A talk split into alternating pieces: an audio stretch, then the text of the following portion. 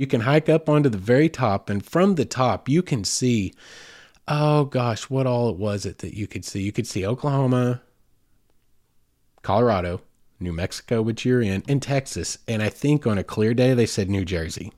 Maybe.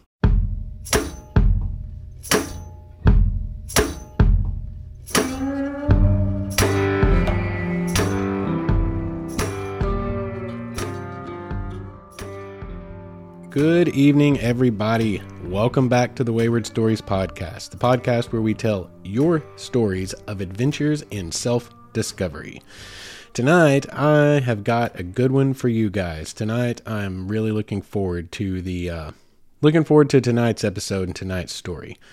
Um, but first and foremost, how are you guys? How's your week been? Um, mine has been chaotic doing this grown up thing, parenting slash full time work schedule um, it's become exhausting. I just drug myself in from yet another soccer practice after yet another long day.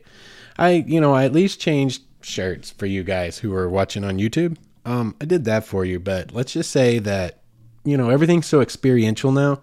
Let's just be thankful that technology has not um, reached the point where you can actually smell what you are listening to or watching.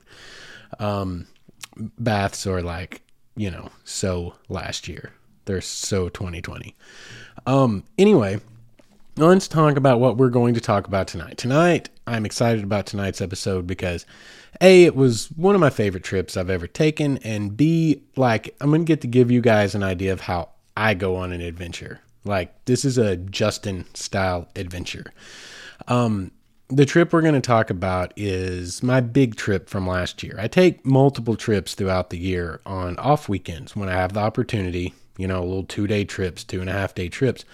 But for the first time in my adult life, I got, you know, vacation time. I finally got a job where I earned vacation. Um, and so for the last three years, I've taken actual week long vacations and tried to take as long as I could afford um, during that week of vacation as many days as I could afford trip somewhere to somewhere I've always wanted to see or something to do. And I got this short list, you know, and a long list of just different ideas.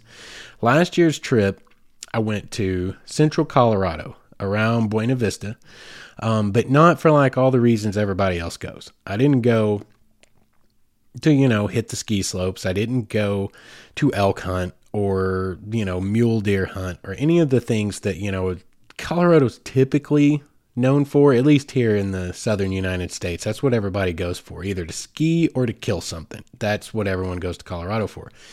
What I wanted to go for is like I have this, I've mentioned, if you watch my YouTube videos, I've mentioned a billion times how big of a nerd I am when it comes to history. Um, I've mentioned it a couple of times here on the podcast. I just I love history, especially like I love all history, but I really love like industrial revolution forward because there's something about that. Like that stuff, most of it is it's still extant somewhere. You can find a lot of the old infrastructure and the things that built the life we live today that started in the 1850s, 60s, 70s, 80s. You can find a lot of that still around today. And there's something about that tangible link to the past. And I don't know why. That's what's magical about it to me. Um, and I've always loved railroads. I've always loved like abandoned mines. Colorado has more than its fair share of abandoned mines, so that had been on my short list for a long time. I wonder if I could find a really awesome abandoned mining town in Colorado. Um, and as I started to do my research and started trying to put together my ideas for what trip I might take last year, I discovered there are a lot of abandoned mining towns and a lot of relics of the past in the central Colorado area. And as my research went on and the area refined, I figured out okay, I'm going to have to stay somewhere around Buena Vista. The locals there, believe it or not, at least a certain portion of them call it Buena Vista. And that's actually even in documentation from the early days of the town. It was almost taken on as a pronunciation.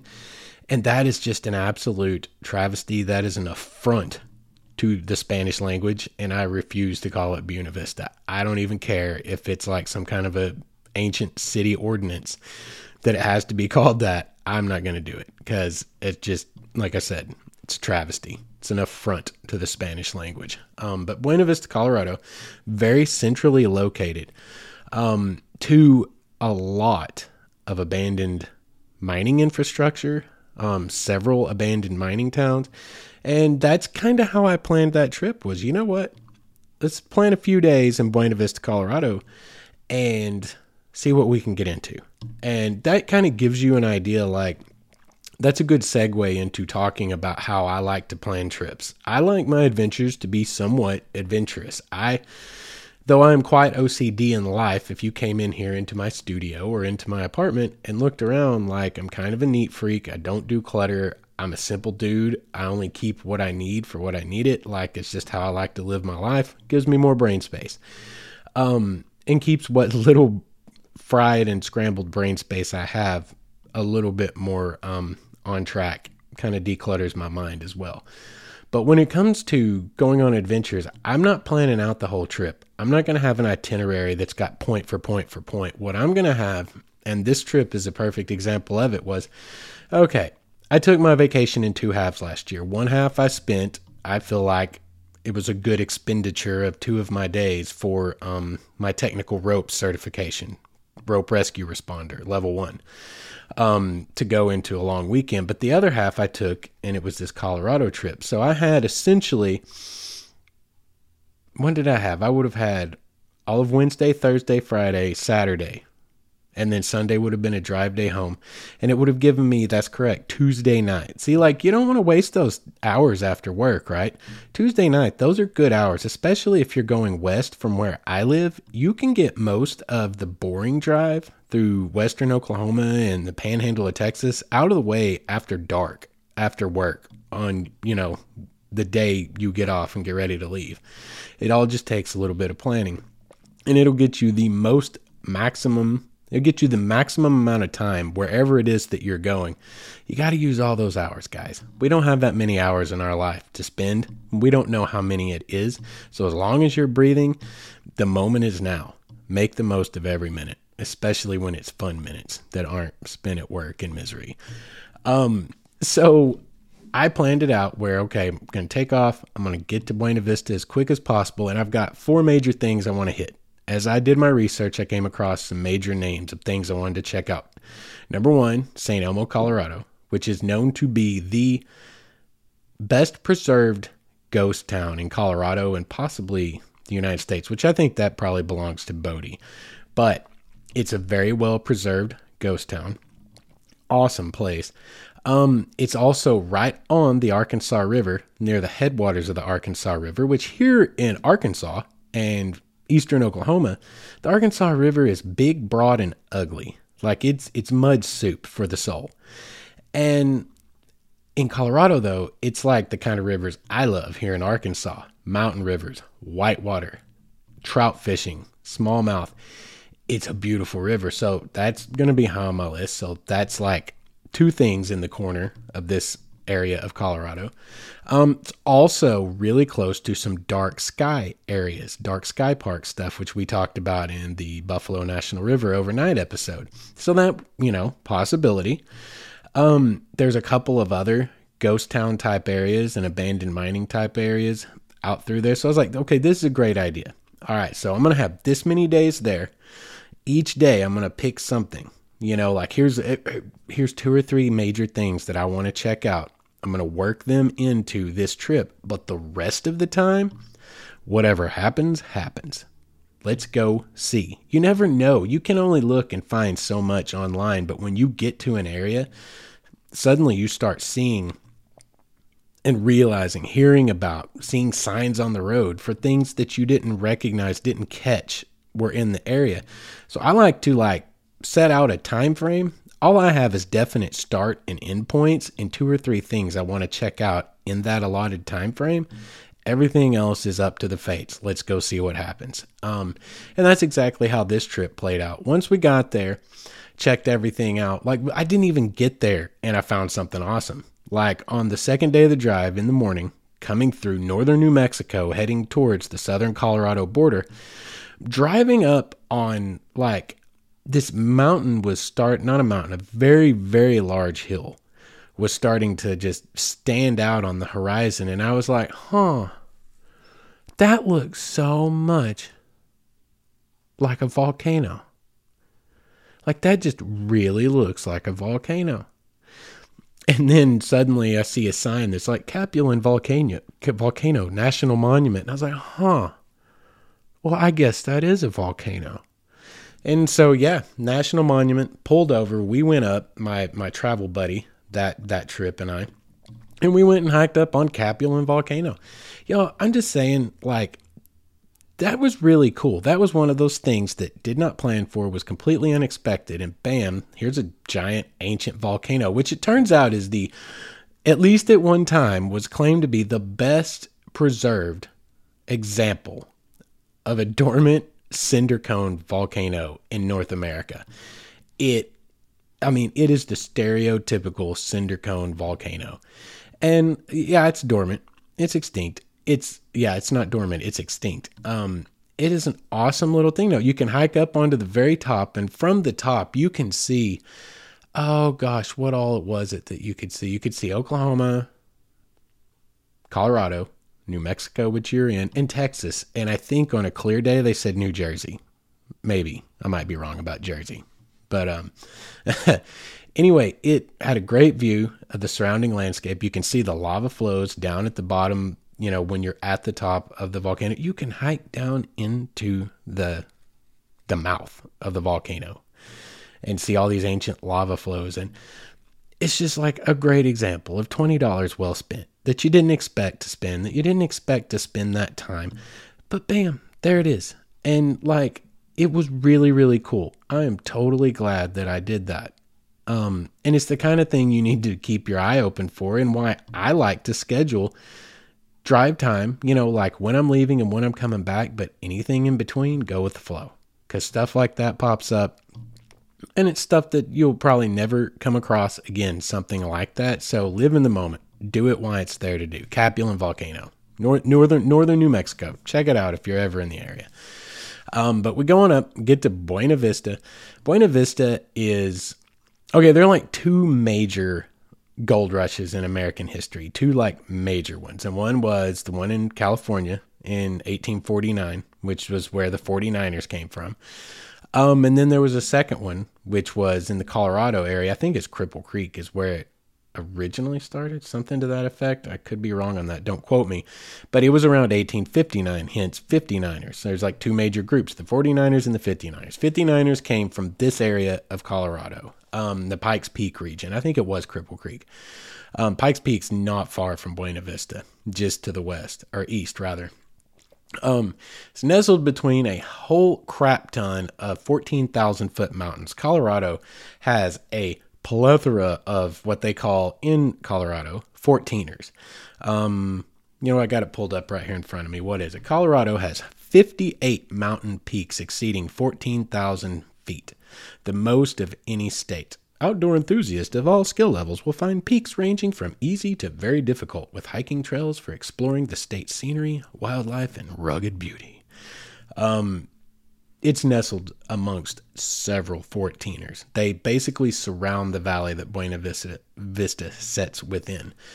Um, and we stayed at this um, little, kind of an Airbnb, but it was a hotel. But I think it was the, I think it was the B and B Riverside Inn, which, you know, shout out to them. If you ever go to Buena Vista, check them out because that was a nice, quaint little place to stay for a few days. The the lady that was over it all was super awesome, super friendly, super helpful, super accommodating.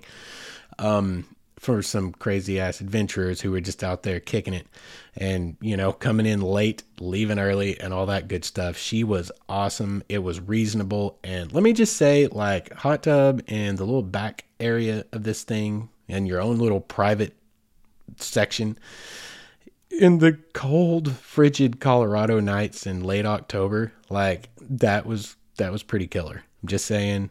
I'm just saying. You should check them out. Right by the river. You can walk down to the Arkansas River from the parking lot of the B and B Riverside Motel in Buena Vista, Colorado. Um, but as we got there, got checked in late, she came over, got us in, and I'm grabbing all these brochures. Like that's one of the keys to my plans is you get all the travel brochures. They're going to be everywhere. And I grabbed all the good ones, all the ones that looked interesting, and then I sat there that night and that's how we unwound. Is I just went through the brochures and kind of shortlisted stuff threw stuff to the side that like ah that costs too much or that's too far away. That's not going to happen. But hey look at these things. These things are kind of close. This is affordable. This is a day thing. This is a whatever.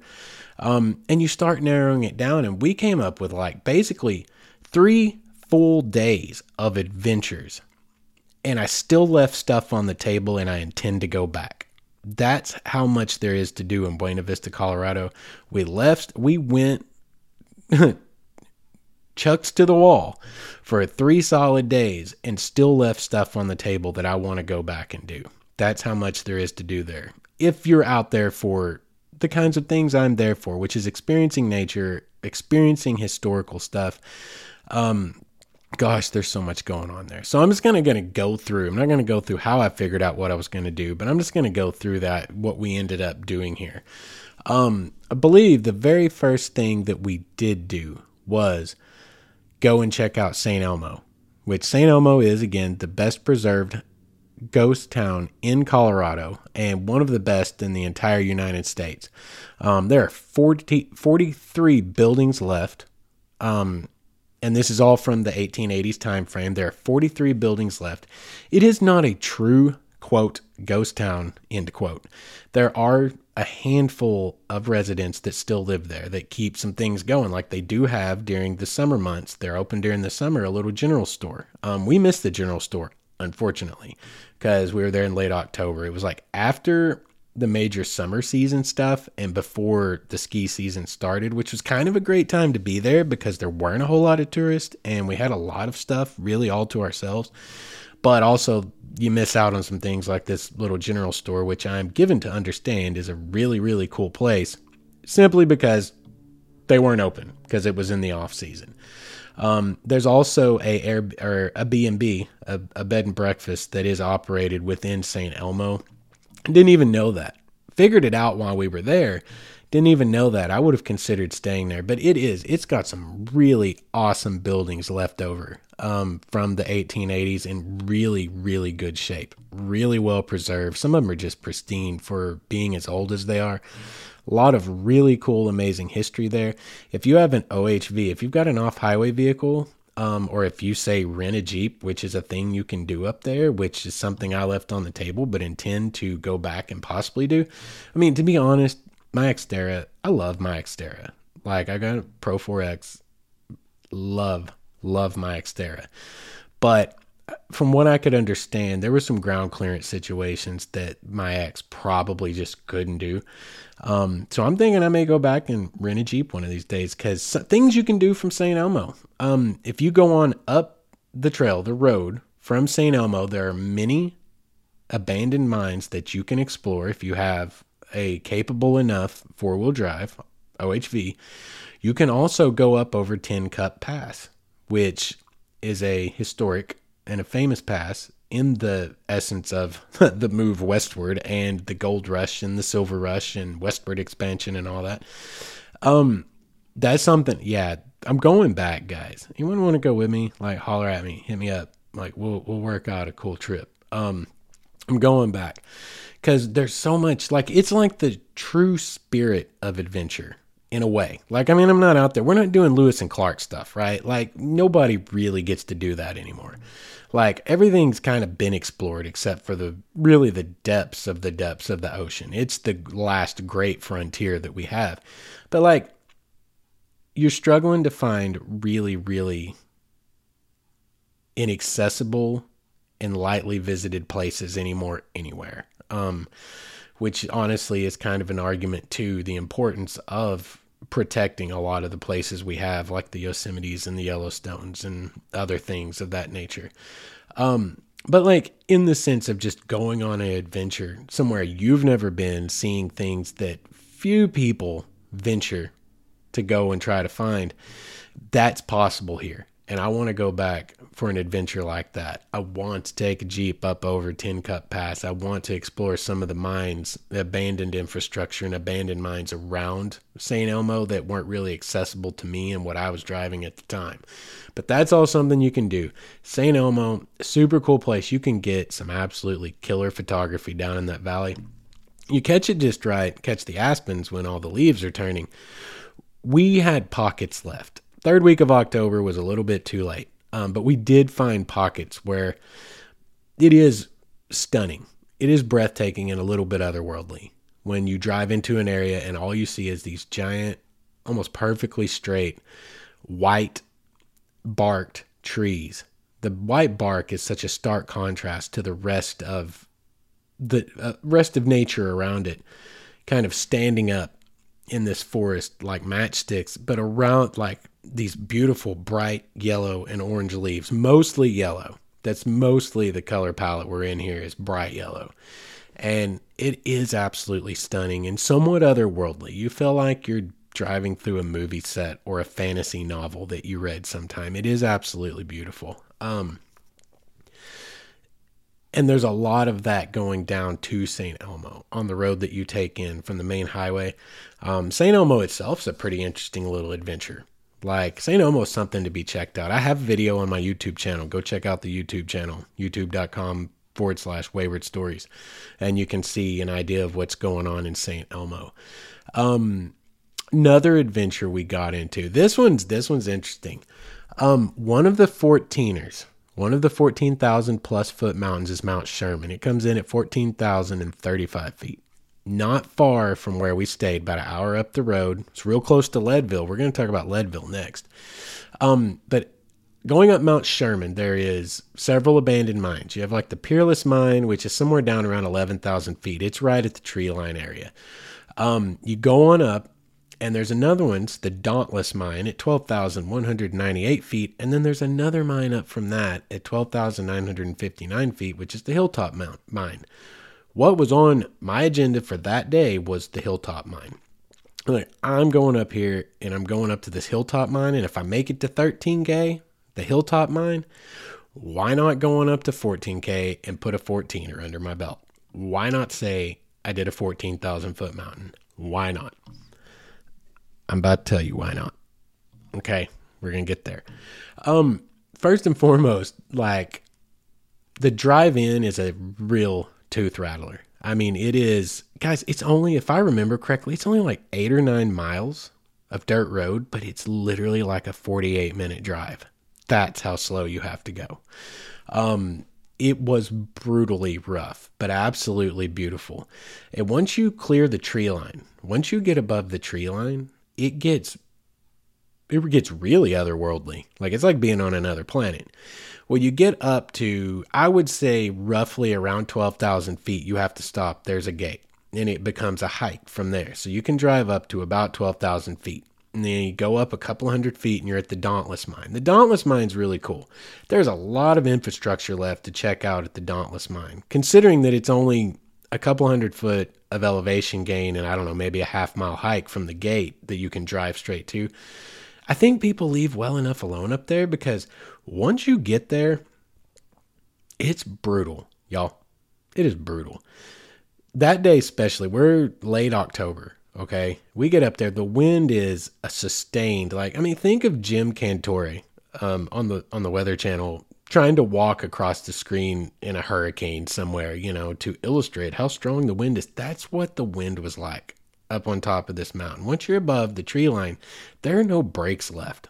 There's nothing left to break the wind, and it gets a little crazy.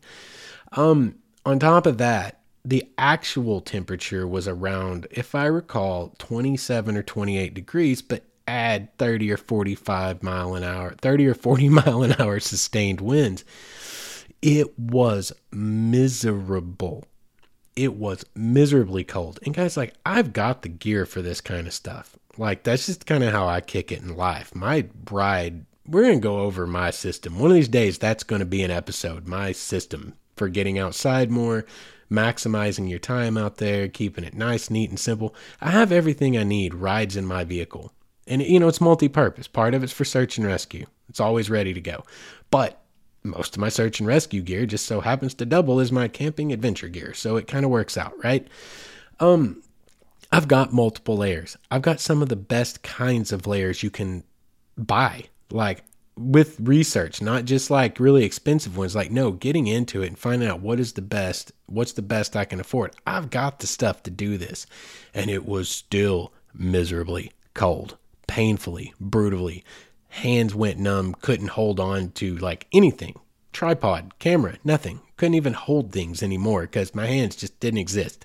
They were still there at the end of my arm. I could see them. I could see them moving, but I had like no sensation whatsoever of actually moving my fingers. It was kind of odd. Um, but we did. We got up there. We checked it out. The Dauntless Mine's really cool. You can climb into. We ended up using the old mine shaft, one of the mine shafts going into the side of the mountain at the Dauntless Mine, as like base camp, so that I could go out for long enough to get video. And it was so loud. The wind was so loud, so brutal that I couldn't make a good YouTube video. I have a video of this too on our YouTube channel. Go check it out. What I ended up having to do is go into the alcove, into the mouth of the mine to talk on camera and say, This is what I'm about to show you and what I'm going to go do, and then go out there and do it. And I just had to do some magical video work and cut in some ambient tone because it blew out the speakers. You couldn't listen. It, it was that bad um, and that cold. We would retreat into the mouth of that mine and set in the sunlight because the sun was peeking in, where you could warm up enough and then go spend three or four minutes hiking around and getting video of these old abandoned tracks and some of the old shafts in the mine. There's so much cool stuff there. Go go to YouTube, youtube.com, Wayward Stories. Check it out. It's on there, the Dauntless Mine. Um, and you can see, and it is, you drive right up basically to it. Okay, here's the other thing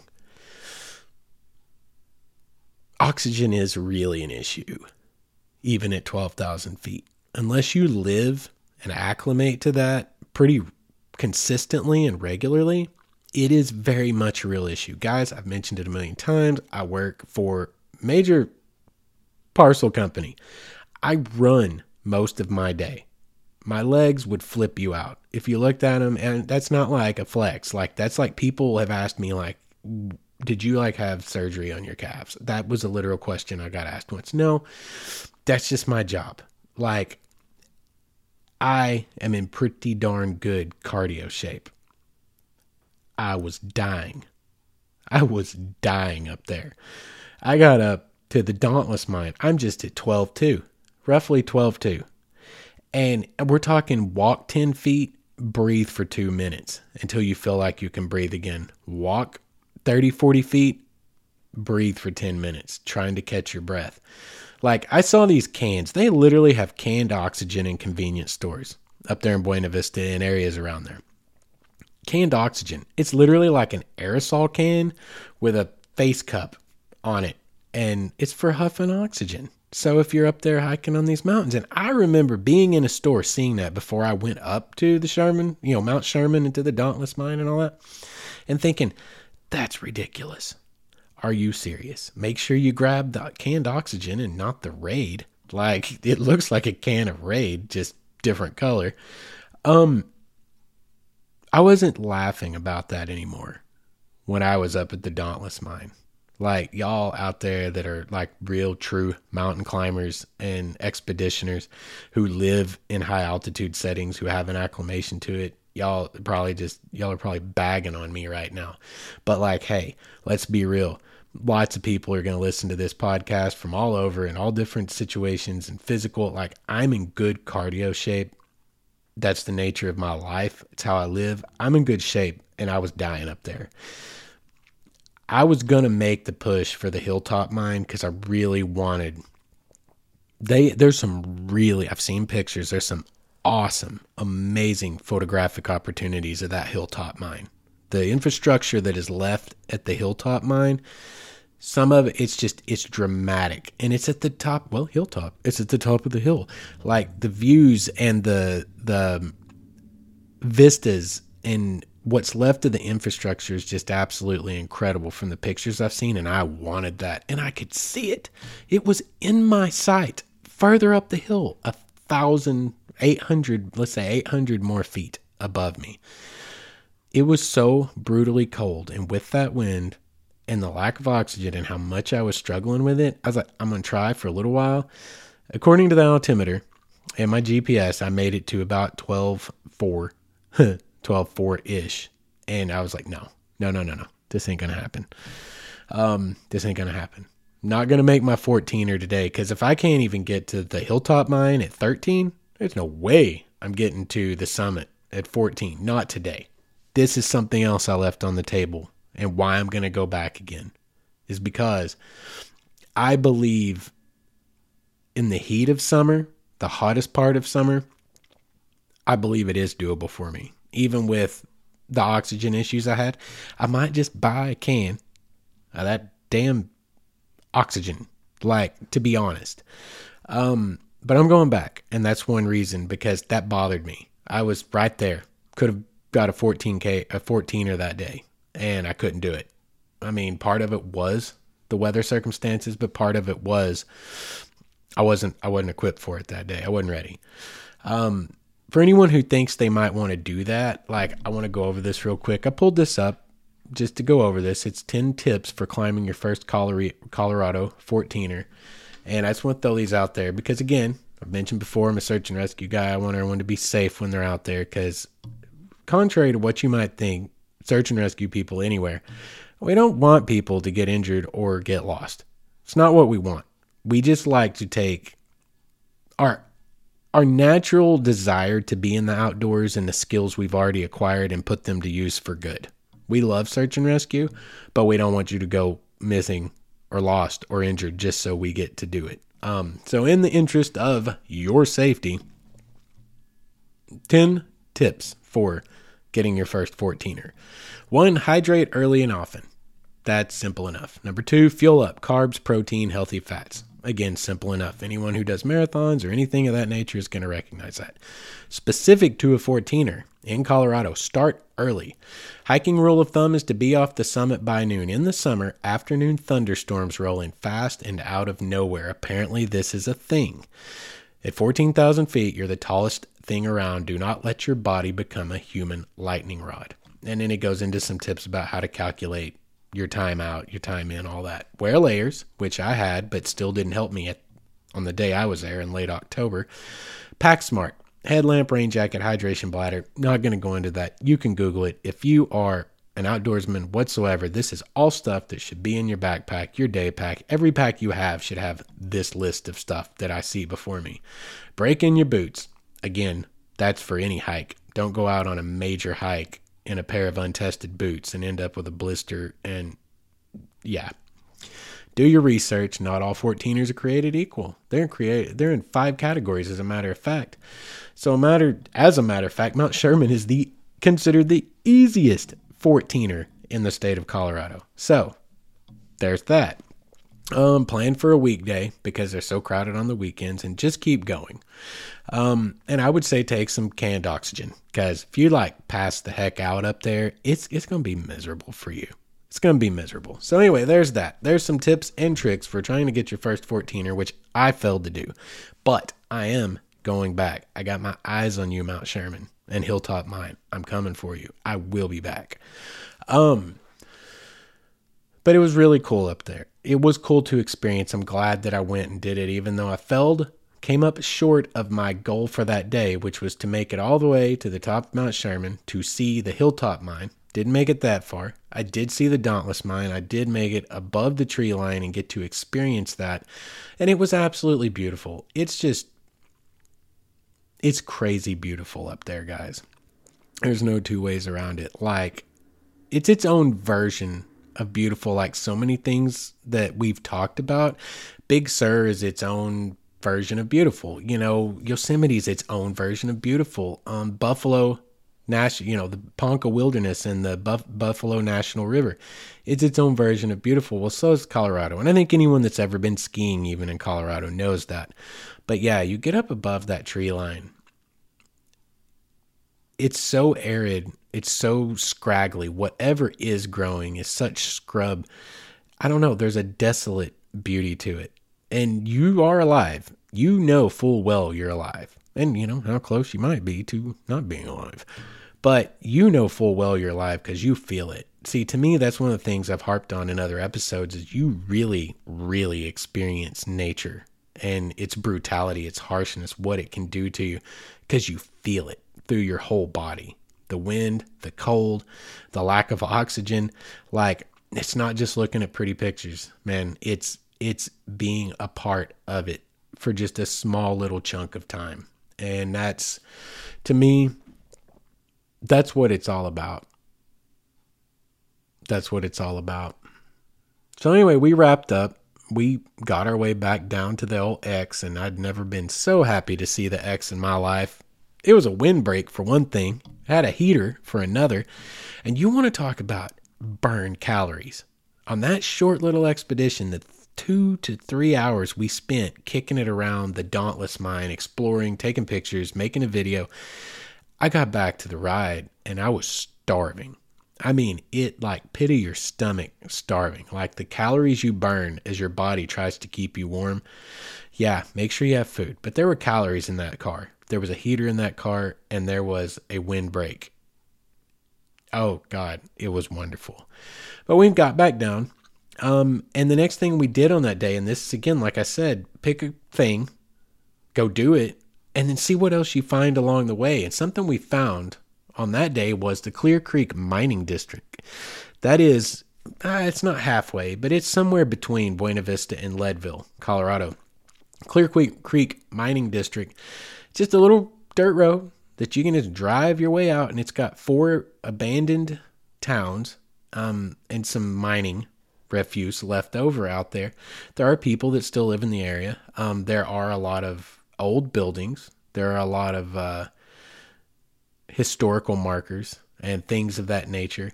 Um, and that's a cool little, not even a day trip. It's not even really a half day trip. That might be a nice afternoon. Go down through the Clear Creek Mining District. That's something else that's an area. And that's what we did that day. Um, and what else did we do that day? Oh, yeah, went on down to the Arkansas River. Um, got back to Buena Vista went down to the Arkansas River. We we did some adventuring. There's the Colorado Midland Railroad grade on the other side from Buena Vista of the Colorado River that is now a road and hike slash bike trail that a lot of people were on. You drive through four short tunnels that had to be cut out in order for that railroad to be built on that grade back in the 1800s. And that is a cool, beautiful little drive along the rim of the Arkansas River at that point. Got to check that out. Um, but we got out, you know, I took my fishing rod, I bought my day fishing license, and I trout fished for a while. Just to say I did, because I wanted to. Fish in the Arkansas River at its headwaters, knee deep in the coldest water that is unfrozen you've ever stepped into. And I didn't catch a single fish that day, but you know what? That's all right because I was there living it and experiencing it, feeling it on my legs. Like it's just so beautiful, guys. Like there's there for me personally, it's a spiritual thing. There's a spirituality to standing there physically experiencing the environment and taking it all in with my eyeballs. Like seeing such impressive natural beauty all around you. It's a really amazing thing. It's a really amazing thing. For me, it's a spiritual thing. And it is for a lot of people, I've come to understand in life. But, you know, even for the people that it's not spiritual, it's still special. Um, and that was how that day got wrapped up. Went back around dark, actually found a place to eat some pretty darn good Mexican food um, there in Buena Vista, and went back to the B&B, Riverside hotel and kicked it in the hot tub for a couple hours, staring up at the vast cosmos. Because it is, uh, you know, in Buena Vista is not a dark sky area, but still there's very little light pollution, especially out on that end of town where we were, and just staring up at the stars as far as you can see in a hot tub, your head laid back on the edge of the hot tub, your face frigid in the late October Colorado air. Um, that was a really nice way to wrap that day up that was a nice day. Um, the next day, we got into Leadville in a really, really, really cool place. Um, Leadville, Colorado is like maybe 45 minutes to an hour up the road from Buena Vista. Leadville came into existence same time as Buena Vista with the gold rush of 1859. Um, it boomed big time. They found a lot of gold in California Gulch. And then, like, the gold started to pan out, and somebody figured out, like, this is like the process of technology coming along. There was this, like, black sand sludge stuff that they had been throwing away through all this gold mining process, like, just setting it aside in tailings piles. And somebody figured out it had a bunch of effing silver in it, and it was on. And then it was the silver boom, and it was big time. Like, so much money. And Leadville became a huge, huge place in its heyday. Like it had all these mines going on. They've got the basically it's the Leadville mining district. It's this huge area that encompasses like California Gulch and several things up in that area. Leadville is literally at the headwaters of the Arkansas River. I tried to go to the actual origin point of the Arkansas River. I mean, growing up in eastern Oklahoma and western Arkansas, the Arkansas River is a major thing in your life to some degree at some point. It's kind of like the Mississippi River to Samuel Clemens and Mark Twain and Huck Finn and Tom Sawyer and all that. Like, not quite as much, but it's still like a central figure to your world. It's a big arse river in this area. Um, and here I am at its literal origin point its headwaters. And the best I could discern was it's at the confluence of two different creeks. Those two different creeks, which I'm at a loss right now for the name of those two creeks. But at that confluence, right there at the edge of Leadville, when they become one creek, that becomes the Arkansas River. And that was kind of cool. Didn't really get to see it. It looked like it was on private property, the actual origin point, but we could see where it was. Um, and by map, I believe that was the actual origin point. I probably could have followed one of those creeks all the way up into the mountains, and we considered that actually, but that would have taken, I believe, renting one of those Jeeps, OHVs. That that got a little crazy up in there.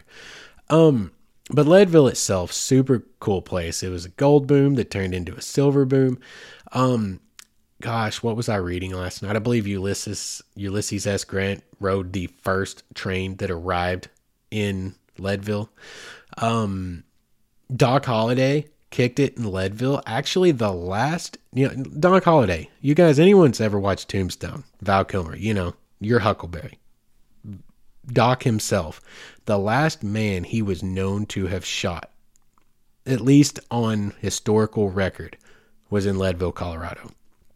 So, you know, lots of cool little things. Leadville is a neat, really cool, quaint, kitsch little town. Like, we talked at length to the lady at the um, visitor center, and it was kind of interesting. It's she had a similar take on it too, like we talked about in the Big Sur episode. It's like, no, yeah, I mean, this is our livelihood. We're happy about all these people, but like, it gets old. So again, reinforcing the be good denizens of the community when you're out there traveling be good people. Um, but it's really neat. Got a lot of history. Um, the mining museum is there. There's so many things going on there. But what I want to talk about specifically about Leadville is the Route of the Silver Kings. The Route of the Silver Kings is a driving tour they have put together, a self guided driving tour that they've kind of put together. You got to go get a map down at the visitor center for this and it goes through 20 square miles and 14 specific named stops in the Leadville mining district. And guys, like, here's the thing like, this is why it's so fun because it's not like a paved road all the way through. It's not like this, you know, little cute little driving tour. Like, you should have a four wheel drive to do this. They don't really tell you that it's not really like clearly warned, but you should. We okay, I'm just going to tell you about the trip. Like when you go up into this area, you get this map and it's not like it's not like USGS map. This is like a drawn out cartoon animated type of map. It's awesome. It is really cool. Like it's worth framing and putting on your wall and like places you've been. Like it is a really neat little map, but it's not to scale. It doesn't have like mileages. It's like there's nothing really there so that you can tell I've gone this far and this is probably the actual location that I'm at. Like it's not real well signed and marked. And of course, people go up in there in their OHVs and do stuff they're not supposed to and go off trail, and those trails start to look like the, just as good as the road you're driving on. And suddenly you're like, where the hell am I? And can I get out of this unscathed? Right? Um, that happened a couple of times, but oh my God, it was so cool, guys. Like, there's so much it's like it would be it's so inaccessible in its own way. And it would be so hard. And to what what end? Like what's the value of the things that are left there? And they're in that capacity really well preserved. You go in and you drive up and there's like entire tipples there's entire like I'm I'm gonna I will butcher every proper terminology and get roasted, which has already happened on YouTube this, the Route of the Silver Kings, also a video I have on YouTube. Go check it out. People come into the comments like, that is not the Eliza mine. That is the blah, blah, blah, blah. blah. Like, guys, I was working with a crudely drawn map. There was no specifics, no signs, no anything. Cut us outsiders just a little bit of slack. Like, anyway, around it. Four wheel drive territory for a lot of this. We got in, drove up to a couple places, and saw it just there's one little valley. I w- I couldn't find my map, or I would be setting, I would have it out in front of me right now to talk to you guys about it. But this map, we are in this one area, and I do believe, yeah, okay, the baby doe mine, that was one of the ones that we were at in that whole little valley. It's just, it's everywhere. There are so many buildings, abandoned buildings, cabins, shacks. Um, and again, mines themselves, shafts, um, processing centers, ore processing centers, railroad tracks. So much cool stuff up in there. You guys, you have to go do this. Take your four wheel drive. My ex did just fine for most of it. We did try to follow one trail up to what I believe was Mosquito Pass. And by all accounts, from what I could see, I was where I should be. And it was what it said it was. And there was no way. There was no way I was taking my ex down there, even with brand new off road tires, even with brand new suspension. I literally did all this work before I went to Colorado just because it needed it and it just worked out good. I don't have that kind of money to throw around all the time just for giggles, but it was work that had to be done. It got done, and then I went to Colorado and it kind of worked out great. And I was like freaking terrified up there in some places like this ain't gonna happen. I'm about to tear my ride to pieces. Um, so you need to be aware of that if you go. There was one place where we hit like there should have just been like two roads. You either go this way and it's back to where you came from, or you go this way and you're heading back out to another section that you need to go check out, that we're trying to go check out.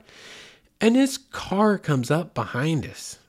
And it's like a little two wheel drive Buick, like crossover SUV. Like it doesn't have ground clearance to save its life. It's definitely not four wheel or all wheel drive. I mean, I'm scoping this thing out and it's these two really, one of them is a more refined, aged woman. And one of them is just like honestly elderly. She was just old. Um, and it was such a cool story because I stopped and asked him, I said, Hey, like, do you guys know what's going on here? And B, can I help you? Because, like, I'm looking at her vehicle going, You have no business here, and you definitely don't need to go the way that I just turned around because I'm not taking this there. You're definitely not taking that there. You know, kind of let me flag them down and try to be a good neighbor and help them out. And B, see, can I help you? So, are you all good? Um, and it was kind of a cool story. The younger of the two was taking the older of the two. She had grown up in that mining district in one of those cabins. And she was like literally taking her kind of her farewell to her, her swan song. She wanted to come back and see it before she got too old and passed away. Um, so it was that was actually really kind of cool. Um, but then we turn around and they turn around too, and we go back and there's like this intersection where it's really only supposed to go two ways, but it goes like five ways. Um, again, probably because of OHVers making their own trails and those trails over time becoming very much, they look just as good as the road that you're supposed to be on, just being honest. And they came up behind us and I saw them behind us And I looked down at the map in my lap for I swear to you, it could not have been more than a few seconds. Like I'm, you know, gonna misremember stuff. It's been eight, nine months ago I took this trip, right?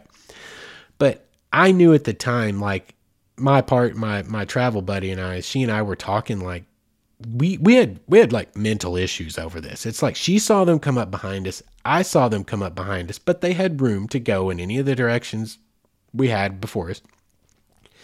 And I'm looking down at the map and I look back up and they're just gone. I mean, like gone, gone. Our windows were down. I heard no gravel crackling. I heard them pull up behind us. Didn't hear them leave. Okay.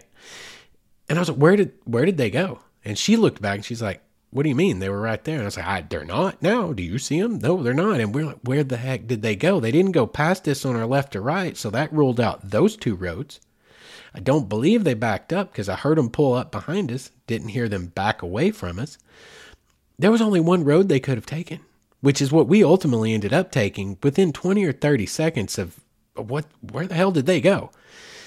And we start down that road and it's like a mile long straight. Like downhill. There's nowhere they could have gone, but they were gone. And I'm like, y'all, I know, I know, I know there's a rational explanation for where they went. But for the life of me, I cannot come up with it. And it's more fun for me to think that they were abducted by aliens or they were from the ethers or this was like something replaying itself that had happened 10 years before. I don't know. Like, just, you know, pick your poison. What do you want it to be?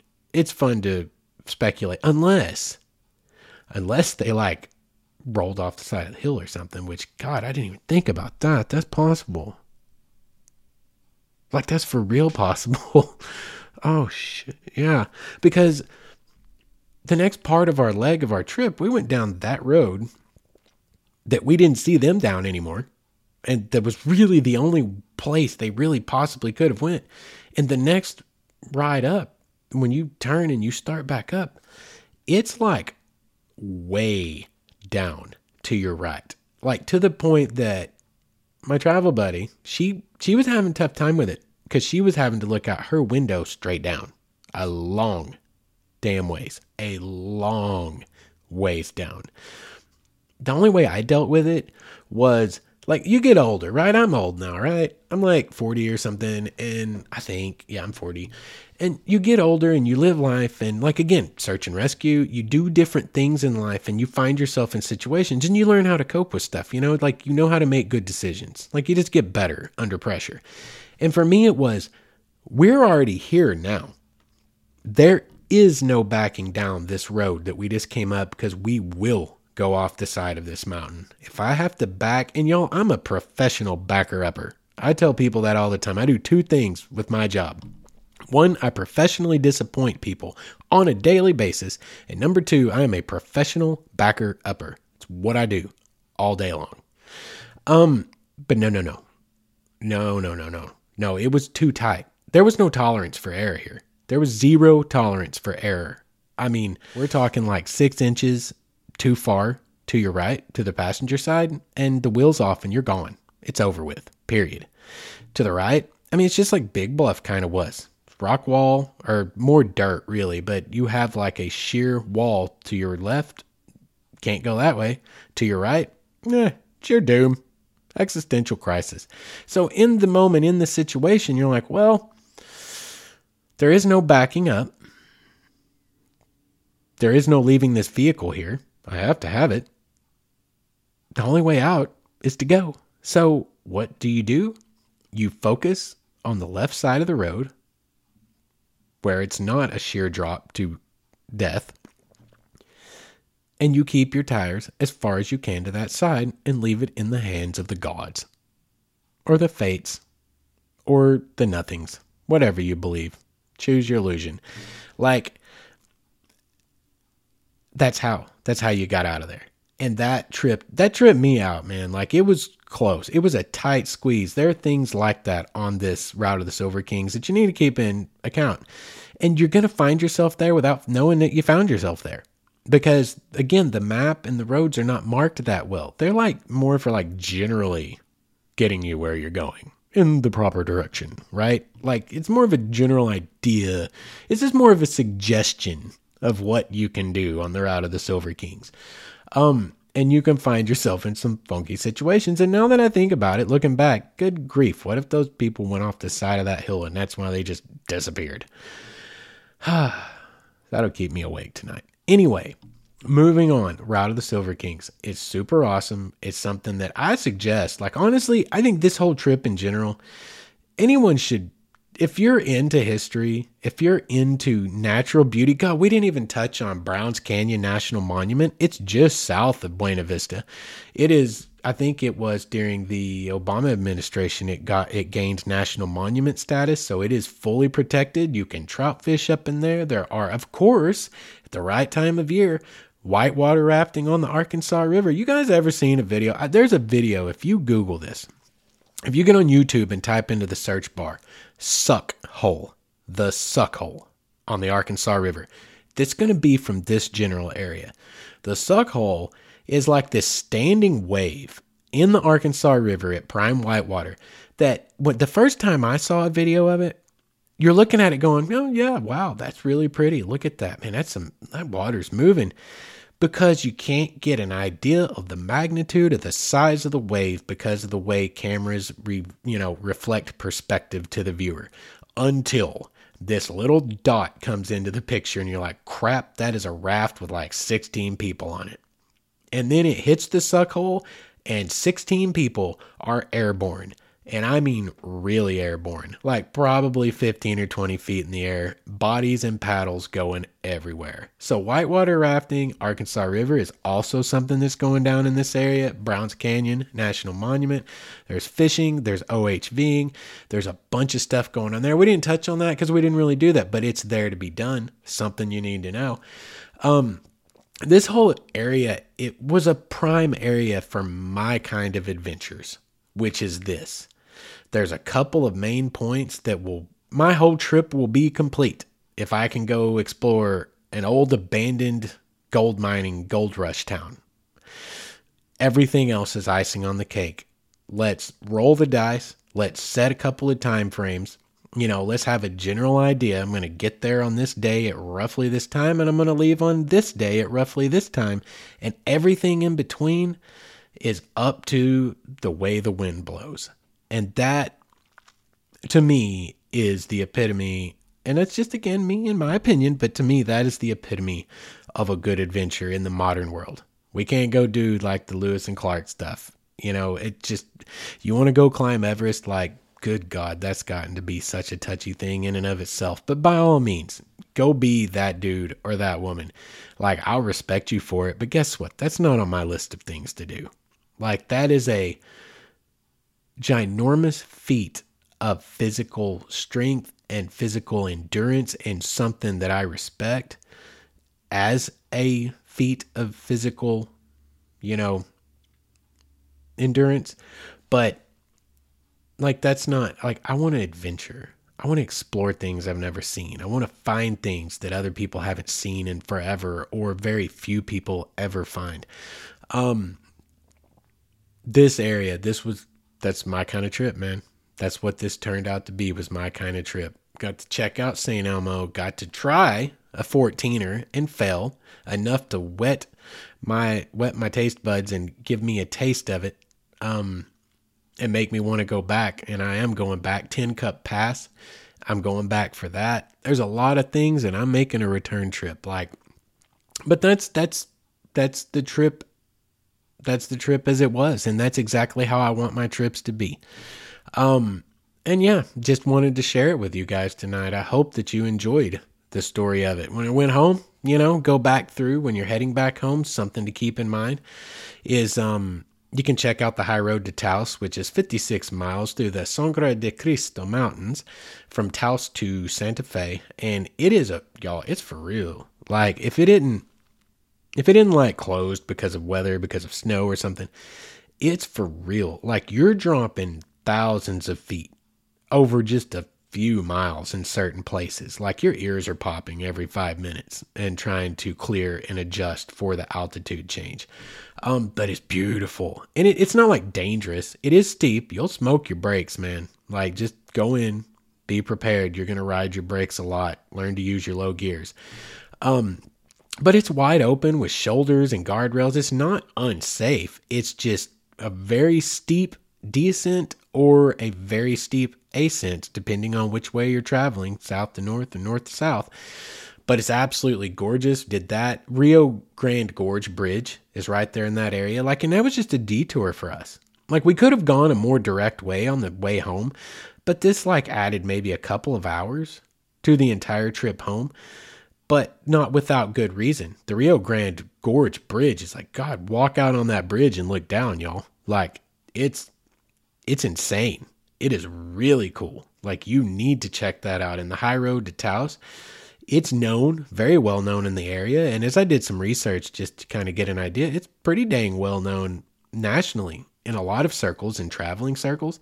It's something to be done, guys. Like you can fit something into every leg of your trip if you go out prepared and like the way I do my system pick my area and one or two major things I want to happen while I'm in that area, pick my time frames and just roll. And everything else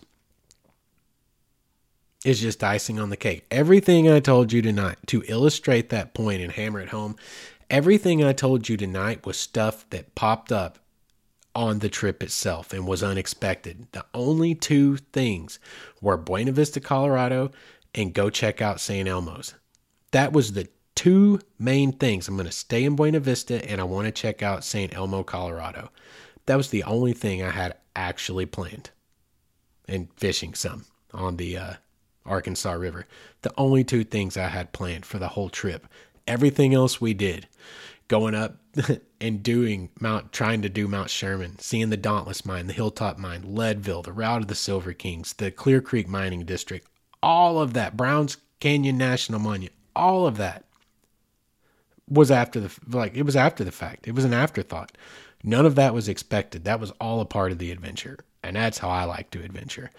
Um and I just wanted to share that with you guys tonight. Another adventure story from a wayward soul, which is me. But I need your adventure stories so we can start telling something that's probably a little less boring than my stories. I'm sure you guys are more interesting and more exciting than I am.